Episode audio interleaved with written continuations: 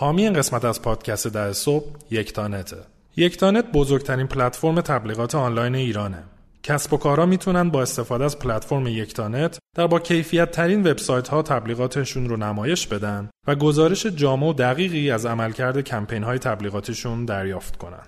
یکتانت با استفاده از هوش مصنوعی محصولات منحصر به فردی در حوزه تبلیغات آنلاین خلق کرده تا کسب و کارها بهترین نتیجه رو از تبلیغات بگیرن. برای آشنایی بیشتر با یکتانت به سایت یکتانت سر بزنید.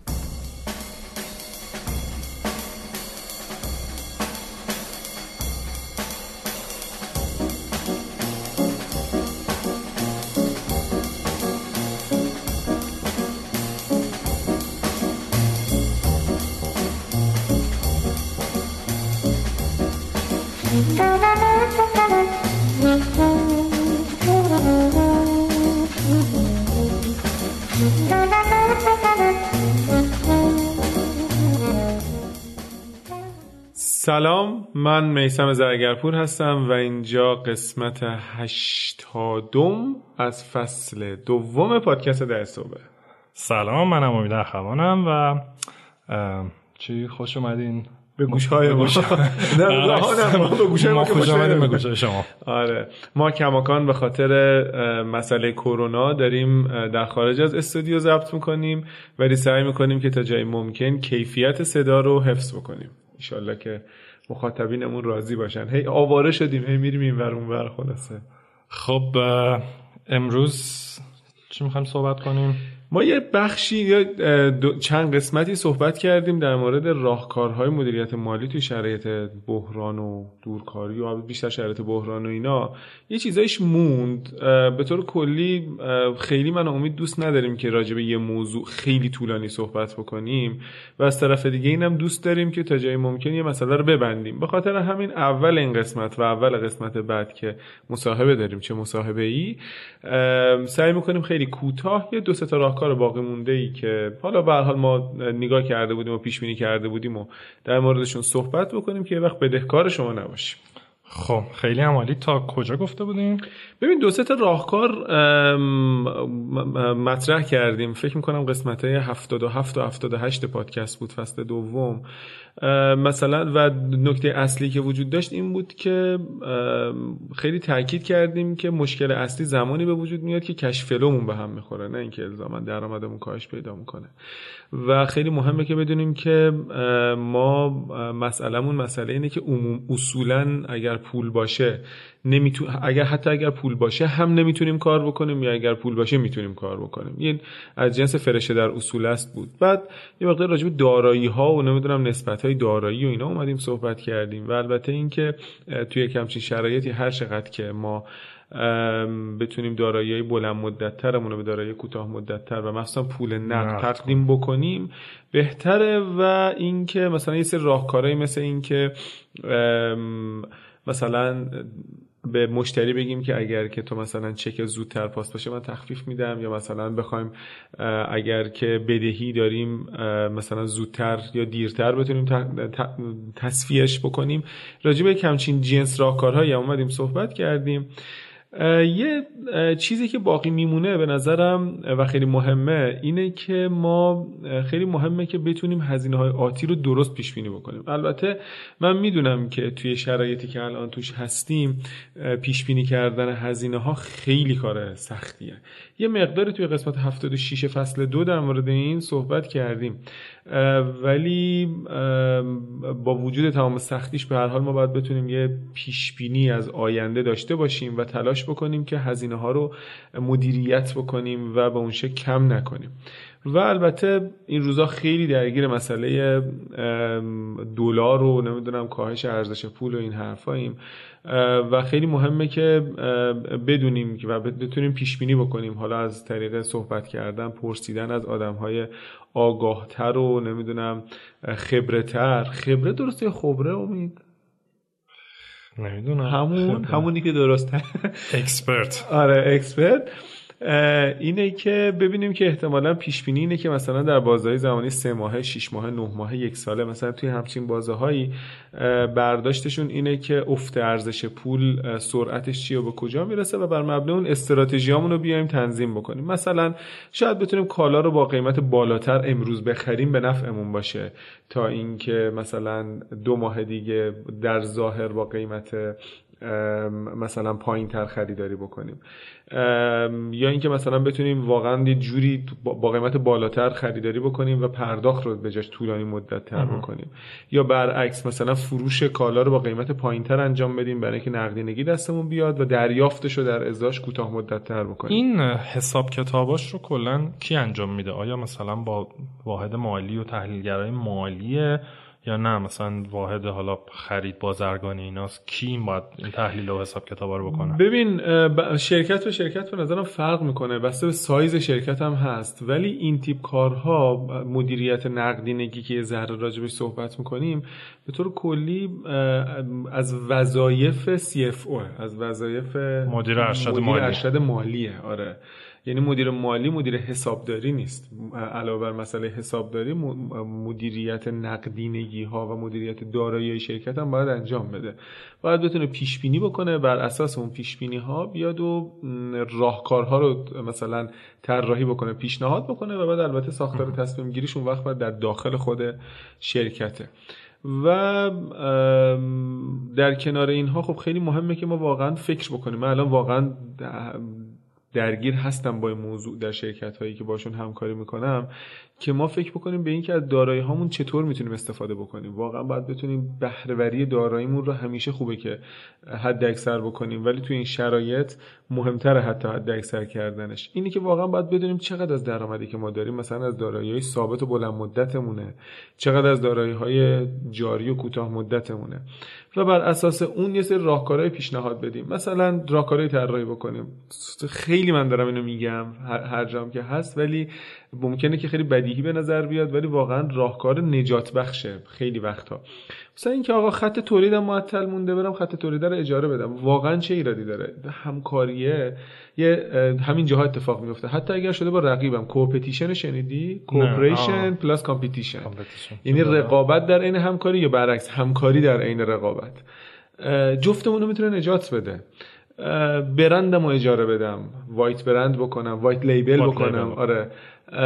یه محصولی دارم لوز اگر خودم نمی‌تونم بفروشم شاید واقعا کسی باشه که این محصول بخواد و مثلا من بیام این محصول بهش بفروشم مثلا اون برند خودش رو بده. آره, آره.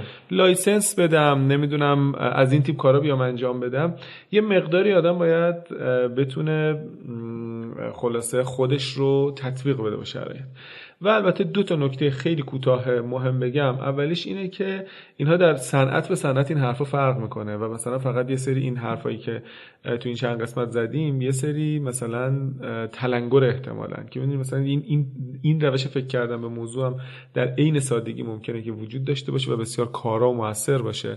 و از طرف دیگه این موضوع که ممکنه که مثلا واقعا توی سری صنایع این اتفاق این این تیم کارا رو نشه کرد مثلا نوع ساختار صنعتش متفاوته یا صنعت کلا خوابیده. و نکته بعد هم اینه که یادمون نره که تمام این راهکارها برای برگرداندن تعادل کش فلوه و نه الزاما کاهش هزینه و افزایش درآمد و البته اینکه فراموش نکنید که اینا پیشنهاده. و خودتون بریم فکر بکنید ببینید چه راهکارهایی می‌تونید طراحی بکنید. تموم. برای این قسمت بسته دیگه. بسته. آره. مصاحبه داریم. چه مصاحبه ای آره. خب ما دیگه بیشتر از این گوشتون رو نمی‌خوریم و می‌ذاریم آقا که... یعنی من داشتم حرف مصاحبه رو هنوز انجام ندادیم به خاطر همین خیلی مطمئن نیستیم که میشه یا نمیشه ولی بدون خیلی مصاحبه خوبیه. آره ما دو تا در واقع مهمون خیلی خوب داریم. یکیش مصاحبه شده یکیش هم فردا داریم مصاحبه می‌کنیم چون در واقع مطمئن نیستیم. یه وقت حالا یه درصد کمی هست که این مصاحبه عقب بیفته. گفتیم که اعلام نکنیم ولی هر جو هر کدوم بشه خوبه آره طبق معمول طبق معمول آره آره از این حرفا. خب خیلی هم ممنون فعلا خدا نگهدار. گوش بدیم به مصاحبه.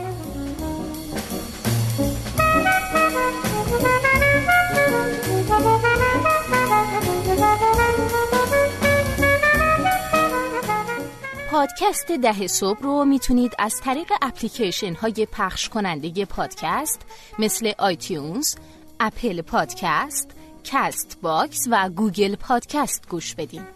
برای این کار کافیه عبارت ده صبح رو به فارسی جستجو کنید. با زدن دکمه subscribe یا مشابه اون در این اپلیکیشن ها می‌تونین کانالمون رو دنبال کنین. از انتشار قسمت های جدید با خبر بشین. به ما امتیاز بدین و برامون کامنت بذارین. خوشحالیم که شنونده پادکست ده صبح هستید.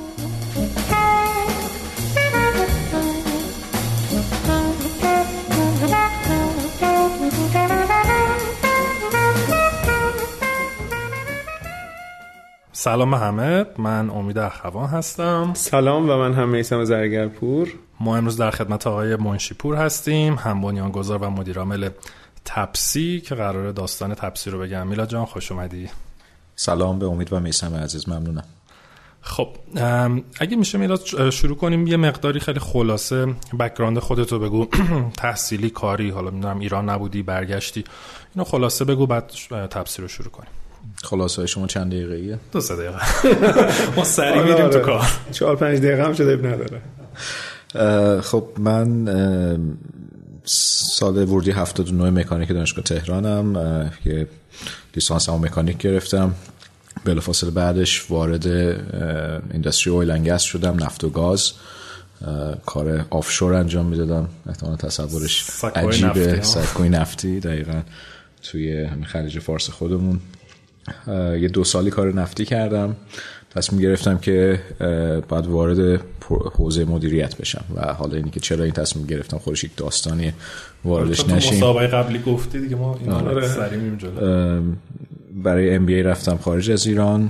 دیگه یه ده دوازه بعد از ام بی ده دوازه سالی خارج از ایران تو همون مسیرها مشغول به کار بودم مشاور مدیریت و غیره. سال انت... سال 95 بود برگشتم ایران. البته انتهای 94 بود برگشتم ایران. تپسی رو با دو دوست دیگه تأسیس کردیم و از اون روز تا الانم که در خدمت شما تو تپسی من چون این سوال همه خودم می‌پرسم چی شد که برگشتی ایران؟ به خاطر کار رو انداختن یا شخصی؟ واقعا هر دوش از یعنی جفتش خیلی نزدیک به همه. دلیل شخصی خانوادگی از اون جنس نداشتم. اتفاقا برعکس چون همون موقع که می‌خواستم برگردم مادر من داشت می‌رفت ثبت کانادا زر برعکس بود. ولی دلیل در واقع حرفه‌ای ولی با انگیزه های شخصی بود. کاملا شخصی. بعد هم بانیان گذاری که داری حالا هم یه معرفی خلاصه ای بکنی. هم که از کجا هم دیگر پیدا کردین چی شد که در واقع سه نفری این تیم شدیم همونطور که گفتم سه نفر در واقع بودیم که کار رو شروع کردیم آقای هومن دمیرچی و حمید مهینی. هومن رو من دوست در واقع الان دیگه شده 8 9 سالمون. اون موقع که شروع می‌کردیم دوست 4 5 ساله بودیم. من از حالا موقعی که خارج از ایران بودم یه دوره کوتاهی ایران بودم. 4 5 ماهه کورس کوتاهی رو توی شریف ارائه می‌دادم. با هومن اونجا آشنا شدم. هومن اون موقع مشغول به تحصیل بود. حمید رو هم از خیلی سال قبل ما از اول راهنمایی تیزهوشان کرج با هم دیگه هم کلاسی بودیم و دیگه حالا مسیرهای متفاوتی رفتیم. حمید مسیر فنی رو رفت. برای ادامه تحصیل هم برای به خارج از ایران رفت و دیگه عملا با هم تصمیم گرفتیم که برگردیم ایران. بعد هومن بیشتر می‌دونم ساید عملیات رو کاور می‌کنه حمید فنی و خودت حالا side business رو من کاری نمی‌کنم. خب بعدش که شروع کردین اولش شد؟ آیا مثلا خیلی مدل در واقع اسنپ رو سعی کردین همون راه رو برین یا مدل خارجی رو benchmark کردین یا اصلا به نتیجه رسیدین که اصلا مدل حالا می‌دونم که business model کلی یکیه ولی ریز کارها سیاست ها policy ها یا استراتژی رشدتون رو خیلی متفاوت دیدین یا دیدین که نه همون رو بریم ببین ما دوتا کار کردیم دیگه. یکی اینکه خب هم business business model ها که شبیه همه و وقتی نگاه می‌کنم چون شناخت خوبی هم نه در شناخت در حد مثلا Google search ولی شناخت از نزدیکی از اوبر داشتیم و مدیران ارشدشون همکارای سابق ما بودن. خب business model رو خیلی خوب میشناختیم. نکته design کردن یا طراحی operating model بود که توی کشور ما چی جواب میده. حالا یه نکته می‌خوام بگم. توی business model هم سعی کردیم حالا تجربیاتی که از صنایع دیگه هم داشتیم بیاریم تو مثلا مدلی که به customer experience مون نگاه کردیم.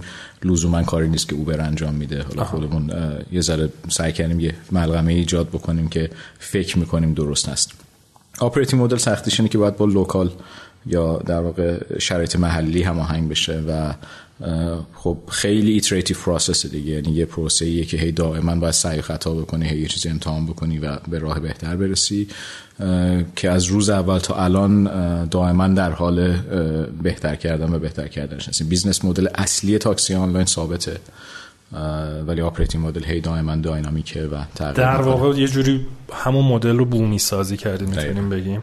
و می‌دونم که خیلی ریزه کاری داره. یعنی آدما شاید خیلی ساده نگاه می‌کنن میگن یه app دیگه دو تا نقطه می‌زنی می‌بره میاره ولی می‌دونم اون پشت بسیار پیچیده از تمام سیاست هایی که حالا هم قیمت گذاری به نظرم خیلی پیچیده است هم چیکار کنی که همه جا خلاص این ظرفیت راننده ها باشه. این نسبت یه نسبت طلایی ظاهرا بین در واقع مسافر راننده درسته. ما از اینجا من فهمیدم که دید خارجی ممکنه یه جوری دیگه باشه. از اولین باری که ممیزهای مالیاتی اومدن شرکت ما و وقتی در رو باز کردن و دیدن که یه سری آدم نشستن یه سری لپتاپ هست یه سری مانیتور هست چند صد نفر آدم هستن گفتن ای شما یعنی انقدر مخارج دارید فکر مثلا چند نفر هستید و دارید یه app ی رو مدیریت می‌کنین و سود سرشاری می‌برید. جالبه که هزینه‌ای هم دارید. آره. البته همین که احتمالاً بهتون گیر ندادن پس تاکسیاتون کو؟ مثلا اینم خودش آره ماشیناتون کجاست؟ آره. ببینید business ما سه تا ستون مشخص داره. یکی عملیات که من وقتی میگم عملیات منظورم هم سمت راننده است هم سمت مسافر. یکی فنی یا tech ه و یکی الگوریتم. یعنی این دوتا رو باز هم با intention و با منظور جدا می‌کنم. این ستا واقعا ستونهای در واقع business ما هستن و خیلی هم جالبه که هر ستاش هم در عمق خودشون هستن. یعنی وقتی مقایسه می‌کنیم با business های دیگه یه business ی خیلی operational سنگین در زمینه operation عملیات تیکه تکش یه ذره سبکتره. حالا مثال ها رو داریم. مثل retail و مثلا دقیقا مثل business های retail یه business ی از خیلی تک محوره عملیاتی نداره. مثل باز fintech ها مثلا. مثل fintech ها مثل حالا store ها مثل business های ما در هر در واقع هر سه حوزه واقعا در هر سه تاش عمیقیم. یعنی عملیاتمون بسیار عملیات پیچیده ایه و خب با چند صد هزار تا سفیرمون در روز ما داریم کار می‌کنیم. اونها با چند, چند میلیون مسافر در روز کار می‌کنن و خب خودش پیچیدگی های زیادی داره. وقت چون خیلی تعداد ترانزکشن هم بالاست. می‌تونید حدس بزنید که خب اتفاقات خوب و بعد زیادی توش میفته از اون طرف مثلا از سمت tech رو ببینیم واقعا tech پیچیده ای داریم و اصلا ساده نیستش. ما این scale ی که باز داره transaction ها انجام میشه و مدلی که business run می‌کنه خیلی در واقع حالا demand زیادی از سمت tech اون میطلبه. بیشتر در واقع بک آفیس و زیر ساخت پشتش هست. backend database حالا app یه تیکه که فقط می‌بینیم ولی تیکه خیلی پیچیدش نیست. در واقع اون پشت اون back-end ما infrastructure ما و اینکه بتونیم scale کنیم بتونیم بزرگ بشیم و بتونیم مثلا خب ما توی business ها در ایران دیدیم دیگه جایی که business های کشورمون یه جا... یکی از جایی که گیر می‌کنن تو scale کردن و تو business ما scale خیلی مهمه و خیلی هم سریع scale scale شدن اتفاق میفته. بحث الگوریتم هم باز در چی میگن در بخوایم یه تیف بگیریم در سر پیچیده خودش هست بین business هایی که حالا موجود هستن حداقل در ایران موجود هستن. چرا؟ بحث ETA ما مثلا حالا بعدا شاید بیشتر واردش بشیم تو این پادکست ولی این تخمین زمان رسیدن به مسافر مسافر به راننده این اصلی ترین metric یه که اصلا ما نمی‌تونیم از کسی بگیریمش نمی‌دونم از گوگل بگیریمش یا از نشان بگیریمش یا از بله. بلد بگیریمش. core competency ما اینه. و اتفاقا توش هم خیلی خوبیم. و دو قسمت ولی دیگه اینکه چقدر طول می‌کشه تا راننده پیدا شه یکی هم اینه که چقدر طول می‌کشه راننده از جایی که هست به مسافر برسه. همه رو من میگم ETA دیگه. یعنی این اینی که ما تشخیص بدیم که فاصله راننده مسافر ما کجاست رو dispatch ما مثلا تاثیر داره. اینی که من تشخیص بدم الان من راننده به شما مسافر نزدیکترم یا شما به ایشون نزدیکترید. و این کل الگوریتم dispatch مون انجام بده. همین input ی است به الگوریتم pricing مون یا قیمت گذاریمون اگر درست اندازه گیری بکنیم قیمت گذاریمون متفاوتش برای همین می‌بینید که بین تاکسی آنلاین متوسط قیمت ها معمولا یکیه. بله. ولی سفر به سفر یکی نیست. چون الگوریتم هایی که اون پشت نشستن با هم دیگه یکی نیستن. و هرچی الگوریتم پیچیده تر و قوی تر باشه می‌تونه تخمین درستری بزنه که اون قیمت عادلانه بین مسافر و راننده رو در واقع چیز بکنه بذاره.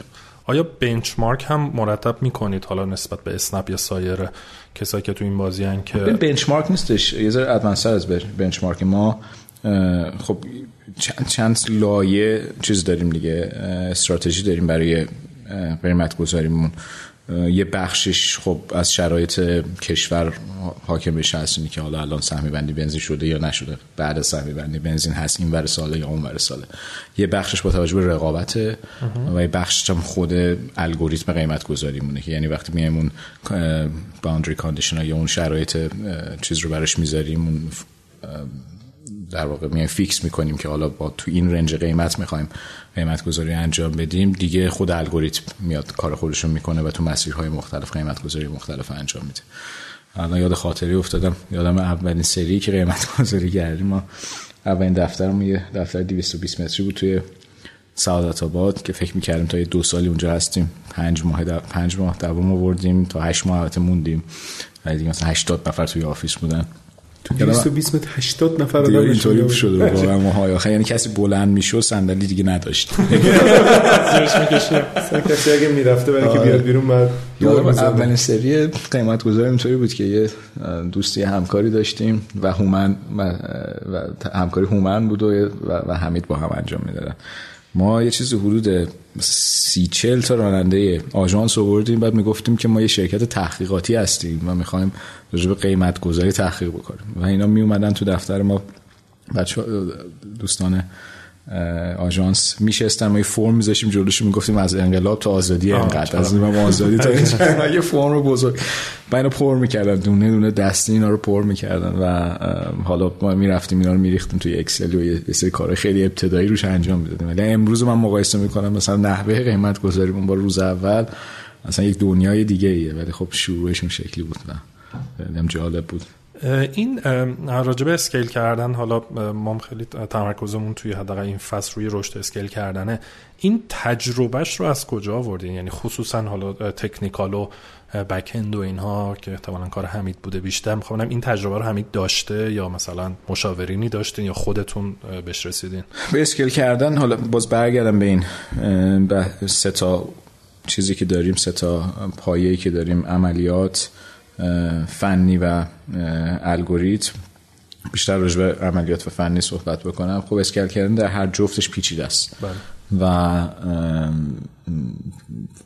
پیچیدگی هایش هی حالا بعضیش آدم می‌دونه و بعضیش وقتی واردش میشه خب بیشتر بهش آشنا میشه. تو تیکه فنیش نه واقعا تجربهشو نداشتیم و رفتیم جلو و سعی کردیم حل مسئله بکنیم و از مشاورین هم که حالا تا حدی وجود داشتن استفاده کردیم و یکی از ویژگی های حالا تپسی داشتیم بود که اون support ی که مثلا فرض کنید اسنپ از ایزی تاکسی داشته و خب حالا چه توی نرم افزار چه توی مشاوره استفاده می‌کرده خب ما اینو نداشتیم طبعا. البته که خب تجربه بچههایی که کار انجام می‌دادن مثل خود حمید و بقیه دوستان موثر بود. سعی کردیم جورایی دیگه پرش کنیم. مثلا همون ابتدای کار یادم یه رابطه نسبتا خوبی با اولای هند برقرار کردیم. رفتیم یه سه تجربه از اونا گرفتیم که چیکار کنیم مثلا چی به اسکیل چجوری نگاه بکنیم تیممون رو چجوری ستاپ بکنیم. برای همون برای تیکه تکش دارم عرض می‌کنم خدمتتون اینها. و موثر بود. و بقیه‌اش هم دیگه با فکر خودمون و حل مسئله خودمون پیش رفتیم از عملیاتی از کارم ساده تر بود چون خب یه سری از اینا من دیده بودم قبلا یا اجرا کرده بودم تو شرکت های دیگه. یعنی که هم در دو ورژن همی که شرکت از متوسط یا کوچیک به بزرگ تبدیل میشه چه, چه نیازمندی هایی دارم که یک شرکت بزرگ وقتی که بزرگ هست چه شکلی باید باشه و از قبل راجبش فکر بکنیم پایه ها رو جوری بچینیم که مجبور نباشیم بیام یه دفعه یه transformation عجیب غریبی انجام بدیم که خیلی شرکت رو اذیت بکنه. بحث الگوریتم هم که جمع, جمع شدن data ست واقعا اتفاقا یعنی scale شدن توی الگوریتمی که خوب خوب یا ساده تر قضیه است. یعنی اگر الگوریتم درست design شده باشه هرچی data بیشتر توش تجمیع میشه بهتر کار می‌کنه و بهتر خب خودش رو revise می‌کنه و و output بهتری به ما میده. این اهمیت الگوریتم از اول پیش بینی می‌کردید یا درصد یعنی برای بنچمارک هایی که کرده بودید می‌دونستید که از اصلا برای واضح بود دیگه. این که ما نکنید من یه مثال برای شما بزنم. ما نکنید توی تهران حالا الان یه ذره شهر خلوتتره ولی به طور متوسط هر سفر 28 دقیقه 29 دقیقه طول می‌کشه. و وقتی که راننده رو مثلا ما می‌خوایم dispatch کنیم به مسافر فرض کنید یه دو دقیقه وقتی save بکنیم سه دقیقه وقتی save کنیم در تشخیص این که مثلا کدوم راننده رو به کدوم مسافر داریم match می‌کنیم. میشه 10 درصد کل سفر.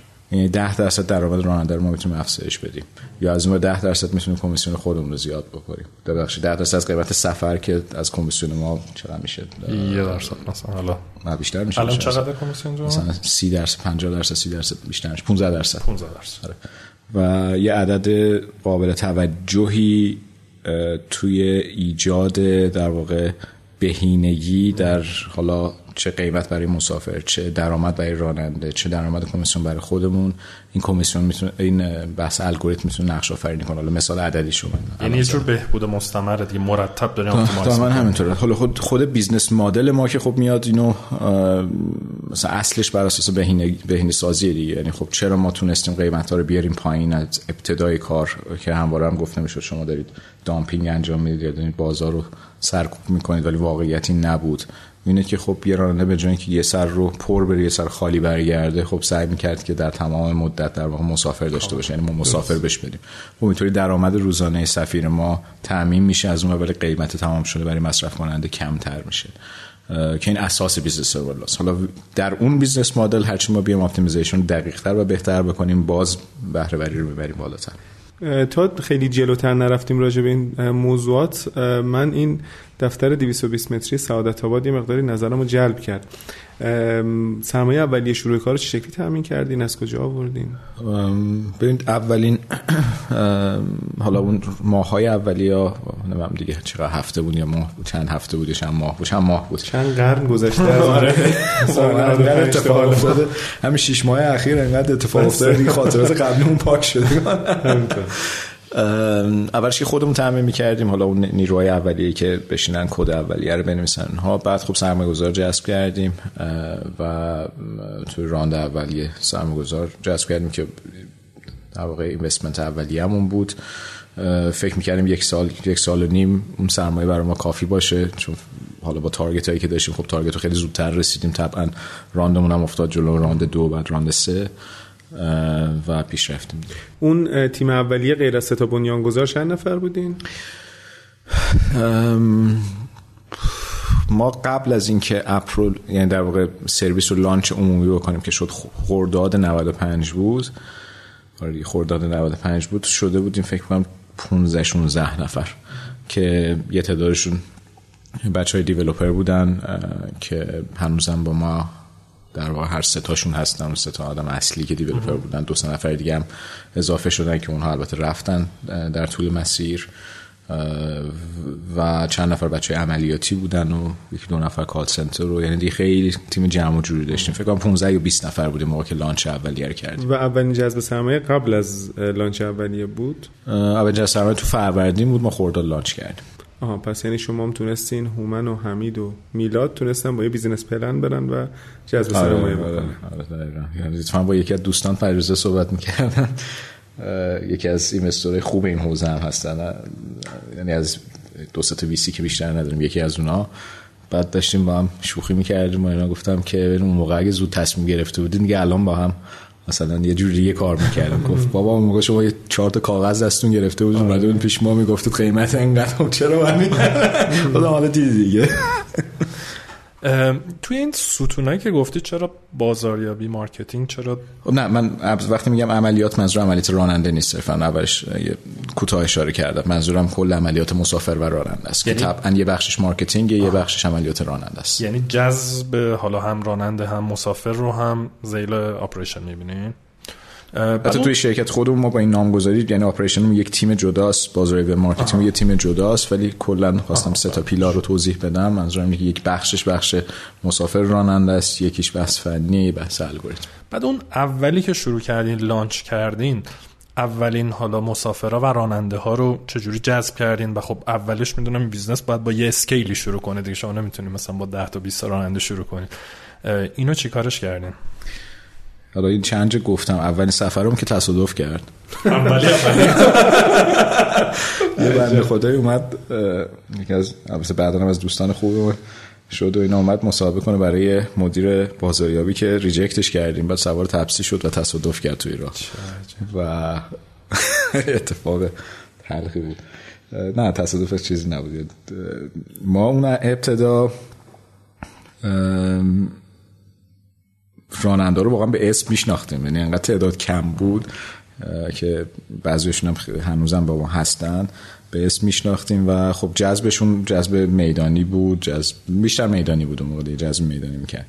برای مسافر یادم اولین کاری که کردیم از این کارهایی که آدم ابتدای کار فکر می‌کنه موثر رفتیم یکی دوتا از این پاساژهایی که حالا محل تردد هست یکیش مثلا پاساژ گلستان شرک قبل بود. من یادم خودم یه چند روز رفتم اونجا وایسادم اپ نصب می‌کردیم برای این خوبه و تاکسی آنلاین. و سوالاتی که میپرسیدن خیلی برای من جالب بود که یعنی خب خیلی مهم بود. چیزایی که از مردم میشنیدیم که چرا مثلا ما باید سوارشیم مثلا امنیتش کجاست؟ بیشتر سوالات راجع به امنیت بود. اینه که خب من چرا باید به آژانس ول کنم؟ مثلا با شما کار بکنم و اینها. خب سرویس دی یا خوب نبود اون موقع وقتی که تعداد ماشینمون به اندازه کافی نبود. با چند تا ماشین شروع کردیم مثلا فکر کنم از شهرهای دیگه باید بگم. 50 تا یا 100 تا. 50 تا یا 100 تا و تو مناطق محدود یا نه؟ یهو کل تهران لانچ کردیم هدف اون که تو مناطق محدود شروع بکنیم. دفترمون غرب و شمال غرب بود واقعا از همونجا شروع کردیم. ولی نمی‌تونستیم محدودش کنیم به اونجا. یعنی خیلی زود از اون حالت محدودیت خارج شد به خاطر اینکه خب خیلی ساده. اینه که سفیر ما وقتی فرض کنید سفری تو سعادت آباد می‌گیره خب مقصدش شاید شرق تهران باشه یا متعلق غرب تهران باشه جنوب تهران باشه آره، نمی‌تونه کنترل برگرده. حتما اونجا باید مسافر داشته باشه که بتونه برگرده یعنی که میشه همون سیستم آژانس های سنتی. از فکر کنم اون تمرکز ما روی مناطق شاید بیش از یه ماه طول نکشید. یه ماه یه ماه نیم و بعد مجبور شدیم و خب اتفاق خوبی هم هست که گسترشش بدیم تو همه شهر. حضور اسنپ قبل از شما کمک کرده بود به اینکه این یه مقدار فرهنگ سازی انجام بشه یا مردم واقعا نمیشناختن یه سال نیم بعد از اصلا اینطور نبود. یعنی ما موقعی که وارد شدیم اسنپ 600 تا سفر در روز داشت و در واقع فرهنگ‌سازی رو کردیم با هم دیگه. یه اتفاق خوبی که به فرهنگ‌سازی اتفاق افتاد رقابت سنگین ما بود.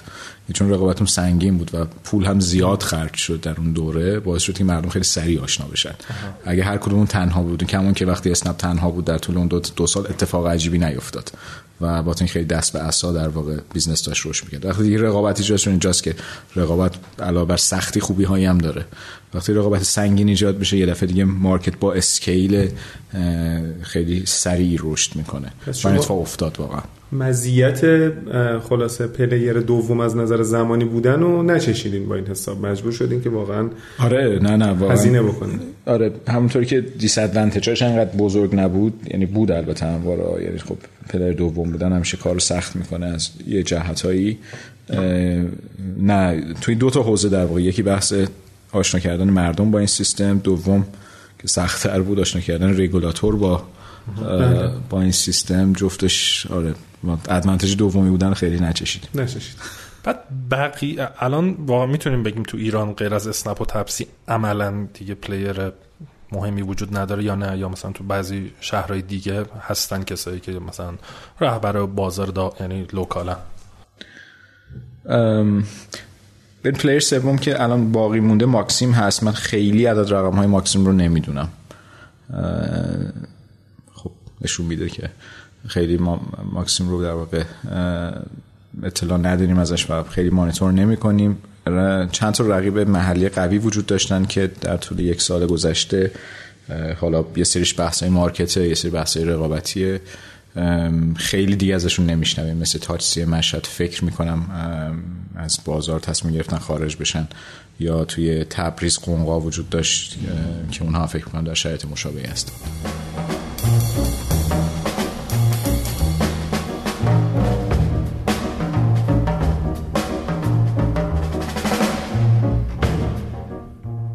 اسپانسر این قسمت از پادکست ده صبح ونداره. هر کسب و کاری به ابزاری برای دریافت و مدیریت پول نیاز داره. وندار اگرچه درگاه پرداخت کم نظیری ارائه میده اما فقط یه درگاه پرداخت نیست. مجموعه از ابزارهای بروزی مثل حساب واسط پرداختیاری که کمک می‌کنند در کمترین زمان ممکن پول دریافت کنید جریان پول رو مدیریت کنید و پول دریافتی رو بین شرکا، همکاران یا مشتریان کسب و کارتون تقسیم کنید به وندار.io سر بزنید وندار برای رشد سریعتر کسب و کارهای نوپا برنامه ویژه‌ای دارد.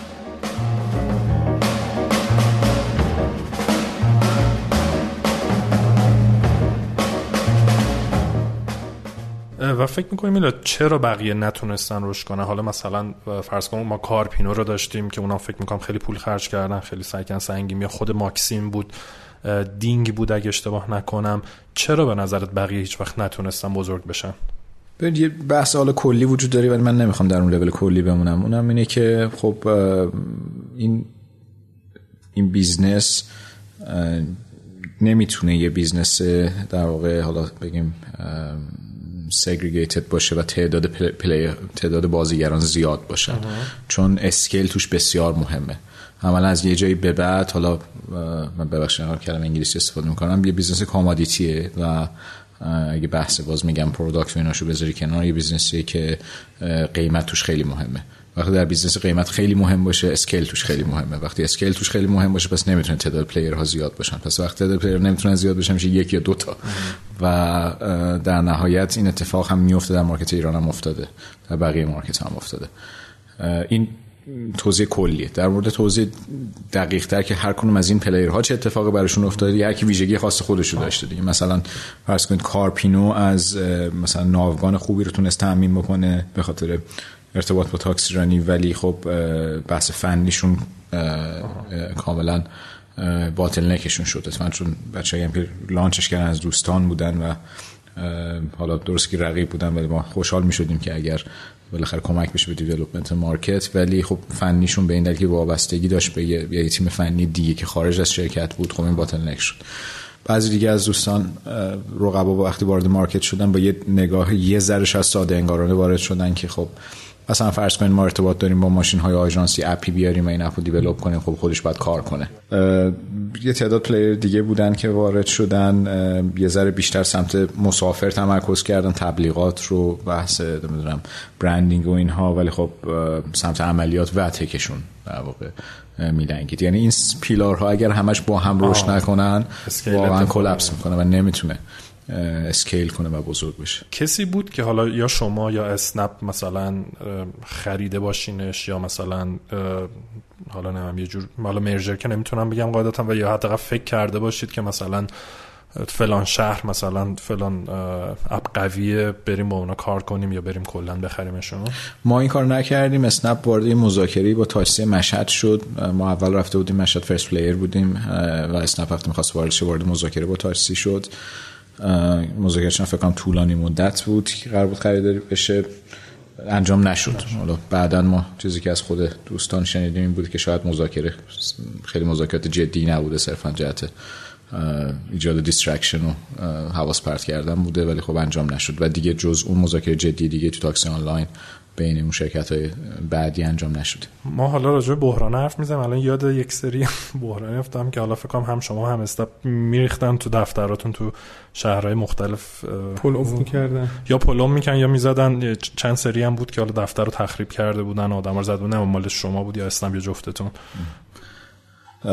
آره پولم که چندین بار اتفاق افتاد. کرجمون یادم پولم شد مشهد. یکی دو بار پولم شد. چند بار ما رفتیم باز کردیم دوباره. مشهد یکی از شهرهای سخت بود واقعا برای ما.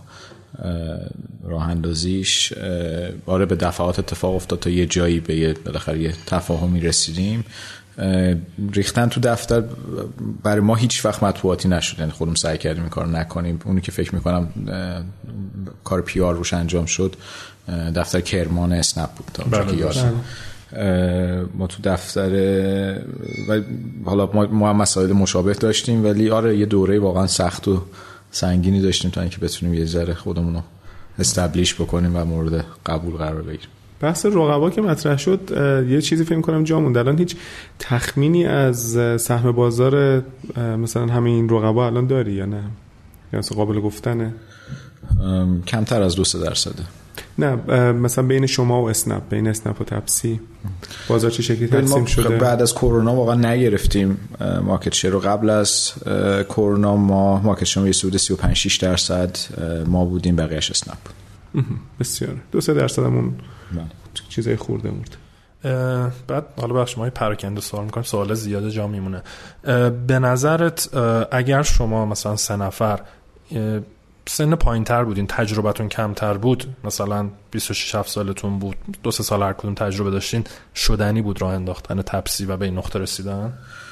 به سال خوبیه و من راجع خیلی فکر کردم راجع به خودم راجع بقیه دوستانی که بعضا حالا صحبت پیش میاد و برنامه هایی دارن در زندگی اونا خیلی به فرد برمیگرده. اگه راجع خودم بخوام بگم احتمالاً قبلترشون من به چندین دلیل جرأتشو نداشتم این کار انجام بدم.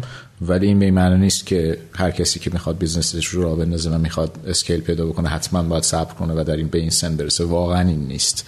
کما که می‌بینیم آدم هایی هستن که از ماها حتما موفق دارن و در سن کمتر اینو, اینو شروع کردن. فکر کنم باید به یه چی میگن رضایت درونی آدم برسه که به چند از چند جهت. یکی حالا تجربه ای که به اندازه کافی هست که دیگه لازم نیست سعی خطا بکنی تا یه حدودی. یعنی دیگه بیسیک ها رو لازم نیست سعی خطا بکنی. و به یه لولی از اعتماد به نفس رسیدی که من چند تا کار بزرگ انجام دادم یا چند تا کار انجام دادم و می‌تونم کار بعدی رو در واقع انجام بدم. حتی در درون من این بود. دومی که از نظر زندگی شخصی می‌تونم ریسک بکنم و این نکته است که یه ذره به سن بر نمیگرده. یعنی شاید بعضی ها به دلایل روحیات شخصی خودشون یا شرایط خانوادگیشون یا ترکیب این دوتا به نتیجه برسن که من در سن 25 سالگی می‌تونم این ریسک رو انجام بدم و یه ریسک calculated ی که زندگی رو بذارم تو 5 سال آینده روی این موضوع و برم جلو ببینم چی میشه. پس اگه راجع به شخص خودم بپرسید من فکر می‌کنم که موقعش درست بود. درست. ولی آیا این به این معناست که بقیه هم باید صبر کنن و مثلا چه من در 12 سال تجربه کاری داشته باشن بعد وارد بشن؟ نه واقعا اینطور فکر نمی‌کنم باشه. این به شخص برمیگرده. ولی می‌تونیم بگیم حالا اونقدری که تو ذهنمه حالا استارتاپ هایی که توی ایران خیلی اسکیل کردن خصوصا مجول حالا یا بنیانگذار یا مدیر عاملاشون نگاه می‌کنم همین همسنای مان. حالا الان یعنی موقعی که شروع کردن حالا به حال بالای سی سال بودم. می‌تونیم اینطوری بگیم. یعنی مثلا من الان دیجی کالا رو نگاه کنم اسنپ اسنپ فود اسنپ تریپ علی بابا. حالا خیلی اتفاقی یا نمی‌دونم چیه. خیلی سناشون همینه. یعنی آره، اوایل دهه 60 58 59 60 61 تو این مایه یا مثلا چیلیوری تخفیف یعنی همه رو که ما در واقع صحبت کردیم من رو نگاه می‌کنم. همین رنج درست من دقت نکرده بودم. درسته. و یه سوال دیگه حالا تا قبل از راه اندازی تپسی تجربه راه اندازی business ی که احتمالا fail شده باشه یا حتی موفق بوده باشه رو داشتی یا نه؟ نه من ولی در حالا شرکتی که قبلا کار می‌کردم اسمش بود یه بخشش بود به نام BCG Digital Ventures. ما اونجا کمک می‌کردیم که شرکت های بزرگ استارتاپ های کوچیک راه بندازن و scale کنن. و خب اونجا می‌دیدم که مثلا حالا نقاطی که باید تمرکز کنی یا نقاطی محل اشتباه ممکنه باشه چی هست. و خب کمک می‌کردیم به شرکت ها scale طبعا اول تجربه شخصی خود من نبود. یعنی من به عنوان مشاور. مشاور اونجا بودم. دوم اینی که کسی که این کار داشت انجام داد یه entity مثلا فرض کنید بزرگترین بانک کانادا و آمریکاست و مثلا یه مدل دیگه ای هستن این میزان ریسکی که مثلا یه نفر سه نفر بیان راه بیافتن و مثلا یه کاری راه بندازن و بعد مثلا حقوقی نگیرن و نمی‌دونم حالا بریم با یه چهار تا ورق کاغذ پول جذب کنم اینا این تجربه طبعا نداشتم. و در ادامه صحبتی که امید کرد یه ویژگی دیگه ای که خیلی از بنیانگذارای استارتاپ استارتاپ های موفق ایرانی دارن اینه که تجربه کار و تحصیل خارج از کشور دارن. خیلی اینو به ما توی پادکست هم میگن یعنی از کافه بازار رو بگو امید. خود اسنپ و نمی‌دونم. بعضی داشتن بعضی نداشتن بعضی داشتن بعضی نداشتن مثل نمی‌دونم دیجیتال نتبرگ و تخفیفان و این حرفا. الوپیک الوپیک آره.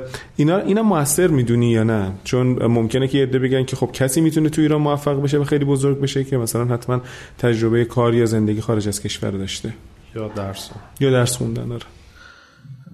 ببینید حتما تجربه خیلی موثریه. یعنی من حالا تو خود بچههایی هم که توی تپسی ما جذب کردیم و الان تبدیل شدن به مدیران ارشد یه چیزی رو به وضوح می‌بینیم. اونم اینه که ما خیلی آدم مستعد زیاد داریم تو مملکتمون. این واقعیت. من کشور دیگه کار کردم کشوری همسایه خودمون کار کردم حالا جنوبی ترا واقعا این یک مزیت رقابتی در لول دنیا حالا کشوری که هم سطح ما هستن من خودمون با حالا خیلی کشور مقایسه نمی‌کنم. ولی وجود فرد مستعد از مزیت رقابتی ماست و ما داریم. ولی پخته نیست. چی میگن؟ اون شالوده هنوز شکل نگرفته درست. خیلی خامه. هست چیزی که کمک می‌کنه. احتمالا حالا بازم اینی که نگاه می‌کنید ترندی که شما دیدید جالبه. درست میگید. شاید دلیلش اینه که خب همین آدم ها رفتن و یه تجربه کسب کردن و ذهنشون یه ساختاری پیدا کرده یه سری بالاخره چیزایی که آدم لازمه چرخ از اول اختراع کنه. چون ما خیلی از وقت چرخ از اول اختراع می‌کنیم. اونها رو دیدن. حتما موثره. یعنی حتما موثره. نمی‌دونم که یعنی لازمه حتمی هست یا نه. اثر ولی حتما موثره. اثر داره. حتما موثره بله. بخوای مقایسه مثلا بکنی حالا چون میگم کشورهای دیگه هم کار کردی ایران هم خیلی کار کردی بخوای حالا جوانای ایرانی رو مقایسه بکنی حالا من حدس شخصی اینه که چیزی که من خودم دیدم نسبت به کشور دیگه بخوام میگم من از ایرانی بسیار باهوشن. پتانسیل زیاد اون استعداده رو دارن می‌تونن خوب یاد بگیرن. ولی مثلا از لحاظ مهارت های نرم به نظرم ضعیفترن یا پختگی که میگی یا پشت کار و ازن ضعیفترن. چجوری مقایسه می‌کنی؟ ببینید من یه جور دیگه ببینم. نکنید مثلا الان توی دنیا حالا کشوری که شبیه ما هستن لبنانی ها و ترک ها من مثلا از نظر توانمندی بیسیک ما مثل همه. فرقی با هم دیگه نمی‌کنیم از نظر خلق و خوام خیلی فرق با هم دیگه نمی‌کنیم الان تو دنیا لبنانی ها که خب چند ده هست بسیار موفقن. یعنی شما تو بهترین position ها بزرگترین شرکت ها نمی‌دونم entrepreneur ها می‌بینید لبنانی ها رو. ترک هم جدیدن توی دهه اخیر مثلا من خیلی می‌بینم توی جای مختلف و اینها و موفقن اینا رو مقایسه می‌کنه که چرا ما هنوز اونطوری نیستیم؟ من به نظرم به توانمندی ها بر نمیگرده یه ذره به direction ها برمیگرده و مثلا اینکه خب بچه‌ای که از حالا اونایی که رفتن خارج از ایران میگم از ایران میرن خارج از ایران وارد مسیر مهندسی میشن. لبنانی و ترک دیگه وارد مسیر مهندسی نمیشن. و یا میرن business مدیریت میرن finance میرن کار شبیه به این میرن. خب اون direction مهمه دیگه یعنی اینکه کدوم مسیر رو انتخاب می‌کنی مهمه. من تفاوتی واقعا نمی‌بینم. این بحث پشت کار هم کاملا درسته ولی اینا به نظرم نتیجه است نه علت. مثلا حالا بعض وقت خودمون فکر می‌کنیم توی شرکت می‌بینیم که مثلا بچه ها رو چجوری می‌تونیم پشت کارشون انگیزشون اینها رو بالاتر ببریم. و می‌بینیم که خب بابا در جامعه وقتی که مثلا چه می‌دونم فرد داره حقوقش رو می‌گیره و قیمت خونه رو اینطوری نگاه می‌کنه خب چه جوری می‌تونه انگیزه داشته باشه؟ یعنی وقتی همین همواره این فاصله بزرگتر و بزرگتر میشه خب از نظر مالی سخت واقعا ایجاد این انگیزه. ولی خب همون فرد رو وقتی برمیداری میاری تو حتی مثلا یه سیستمی مثل تپسی که سعی می‌کنه حداقل یه جزیره ایجاد بکنه که در اون محیط این حالا انگیزه رو دائما تقویت کنه چه از لحاظ یادگیری چه از لحاظ اینکه اگر تو کارتو خوب انجام بده خیلی سریع پیشرفت می‌کنی و تا حدی هم در واقع بحث مالی تا جایی که توان شرکت یک شرکت در این, هم در این محیط باشه می‌بینی که خب خیلی سریع اینا حل میشه و خیلی سریع اون پشت کار میاد. بچه ها ارق پیدا می‌کنن نسبت به کارشون کار می‌کنن و رشد می‌کنن. پس من اینها رو واقعا نمی... چیز نمی‌بینم مانع اساسی نمی‌بینم. به نظر ما بچه های ما هر چیزی که لازم باشه داشته باشن برای اینکه موفق باشن در اسکیل دنیا رو دارن. دارن. بعد الان گفتین حدود 1100 نفرین. بله. و بیشترین تعدادی که رفتین چقدر بوده؟ 1200 نفرم بود. که این فاصله هم خیلی بخش عمدهش به خاطر تعداد بازاریابایی هست که اینا جزو پرسنل ما هستن و کم و زیاد میشن با توجه به حال شرایط. مثلا در دوران کرونا خب تیم همون ما کوچیک‌تر کردیم برای جذب رانندمون و توی استخدام آیا خیلی به مشکل خوردین یا اونقدر نه؟ خب به حال حالا نیروهای متخصصین خب به شدت که دارن مهاجرت می‌کنن به دلایلی که خودت گفتیم خب ببینم چقدر درد سر داشتیم و آیا راهکار خاصی داشتیم برای اینکه بتونین آدما رو حالا یا نگه دارین که خارج نرن یا بتونین به حال داخل پیدا کنین و رشدشون بدین. به چالش هست واقعا و البته بگم حالا خیلی هم نمی‌خوام بزرگ نمایی کنم هر چالش خودش داره. یعنی اگر یه محیطی مثل محیط کشور دیگر رو نگاه بکنی رقابتون چالش هست چون شرکت با هم رقابت می‌کنن و بهترین تلنت ها رو اصلا دیگه می‌گیرن. توی مملکت ما بحث همین ماندگاریه و یعنی که آدم ها تصمیم بگیرن بیان واسه شرکتی کار کنن یا کار خودشون راه بندازن چون لزوما هم ممکن اون مسیرها موفق نباشن یا برن از ایران و خارج برن. حتما برای ما چالش بوده یکی به دلیل ماندگاری افراد توی کشور دومیشم اینه که خب پیدا کردن آدم هایی که یه میزانی از تجربه و پختگی رو داشته باشن برای یه سری از position ها به خصوص position های senior تر و position هایی که نیاز به تجربه بیشتر داره کار سختیه واقعا. پوزیشن های میانی ما دیگه به تصمیم خیلی مشخص رسیدیم اینه که آدم های باهوش و مشتاق و در واقع با ساختار ذهنی خوب رو بگیریم و خودمون رشدشون بدیم. یعنی اون دیگه برام خیلی مشخصه. یعنی وسط پیرامیدمون وسط هرممون خیلی مشخص الگوش برای ما در اومده و خیلی موفق بوده. کسایی که تازه از دانشگاه اومدن یا نه؟ یا یه مقدار سابقه کار دارن؟ انقدر که ایدئالش حالا بستگی به تیم داره. مثلا توی تیمای فنیمون اونا که تازه از دانشگاه اومدن و واقعا تبدیل به بعضا مدرسه شدیم. بعضی وقتا به ضررمون و بعضی شرکت میان بعد اونا رو میدوزدن آره توی تیمای business یمون کسی که مثلا 4 5 سال کار کرده باشه که نه انقدر فرهنگ شکل بله. گرفته باشه که دیگه نشه تغییرش داد نه انقدر بی تجربه باشه که دیگه مجبور باشی basic های مثلا کار سازمانی رو هم مجبور باشی توضیح بدید پس اون لایه میانی رو ما تقریبا الگوشو در آوردیم نمیگم ساده است یعنی مثلا همین اواخر می‌خواستیم یکی از شهرامون مدیرش رو مثلا عوض بکنیم. خب چالش داشتیم بتونیم یه آدم توانمند رو پیدا بکنیم و خب البته شد. ولی در لول فرض کنید سی لول های لول های مدیران ارشد خب بسیار سخته. خصوصا کسایی که واقعا scale یک سازمان رو دیده باشن دیگه. یعنی فکر نسل دو سه استارتاپ ها کارشون راحت تره چون به حال این تجربه تو ایران چند ساله که داره پیاده میشه و یک سری استارتاپ scale می‌کنن و این تجربه رو آدمو جمع می‌کنن.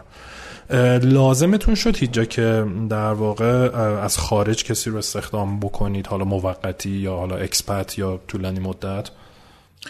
یه دوره کردیم خیلی موفق نبود. و دیگه دنبال قضیه نرفتیم. یه دوره یک دوتا از مدیران اوبر هند رو استخدام کردیم. واقعا تن جایی بود که تو کفاف حقوقش رو می‌تونستیم بدیم از بچه‌ای که از میان خیلی موفق نبود بخاطر اینکه خب خیلی براشون روشن نبود که آینده کاری من چی میشه اینجا. نه در تفصیل لزوما اینه که حالا مثلا من الان اومدم رزومم یه شکلی دیگه شده مثلا اینها چی میشه. خیلی موفق نبود مجموعه یه دوره یه سال یه سال نیمه اینو تجربه کردیم.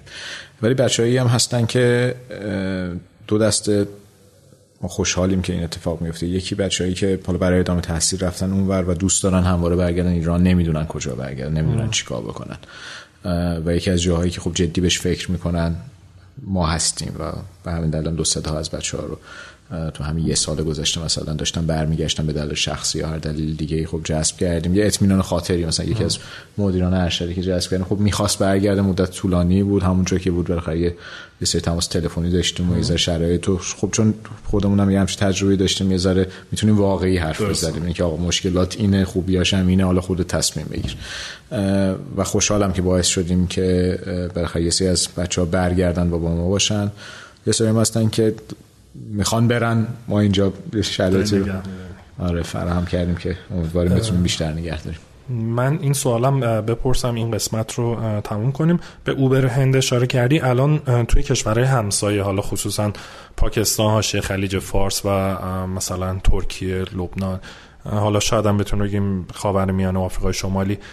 غیر از اوبر که حضور داره و کریم دیگه کی هست که مثلا بزرگ باشه و یه رهبری بازاری باشه؟ این اطراف فقط همین دو تا شرکت همین دو تا که در واقع اوبر که شدن کریم هم خرید. عملا یعنی این دور و ایران اوبره و مثلا سپو تپسی و هیچ وقت مثلا مذاکراتی بینتون بود که مثلا با هم جوین شین یا مثلا اوبر بخواد بیاد مثلا یکی از شما یه سمپ رو بخره؟ اوبر که نه چون خب امریکایی بودن و هستن و خب بحث تحریم ها بحث اساسیت دو طرفه دیگه. یعنی احتمالا ایران هم خیلی مشتاق نبوده که اوبر بخواد وارد بشه. کریم کار جدی انجام داد برای ورود به ایران. ما حالا جوابتون سریع بدم. سال 96 وارد یه مذاکره جدی شدیم که منجر به امضای یه سری از تفاهم نامه هم شد که بعد در واقع منصرف شدیم.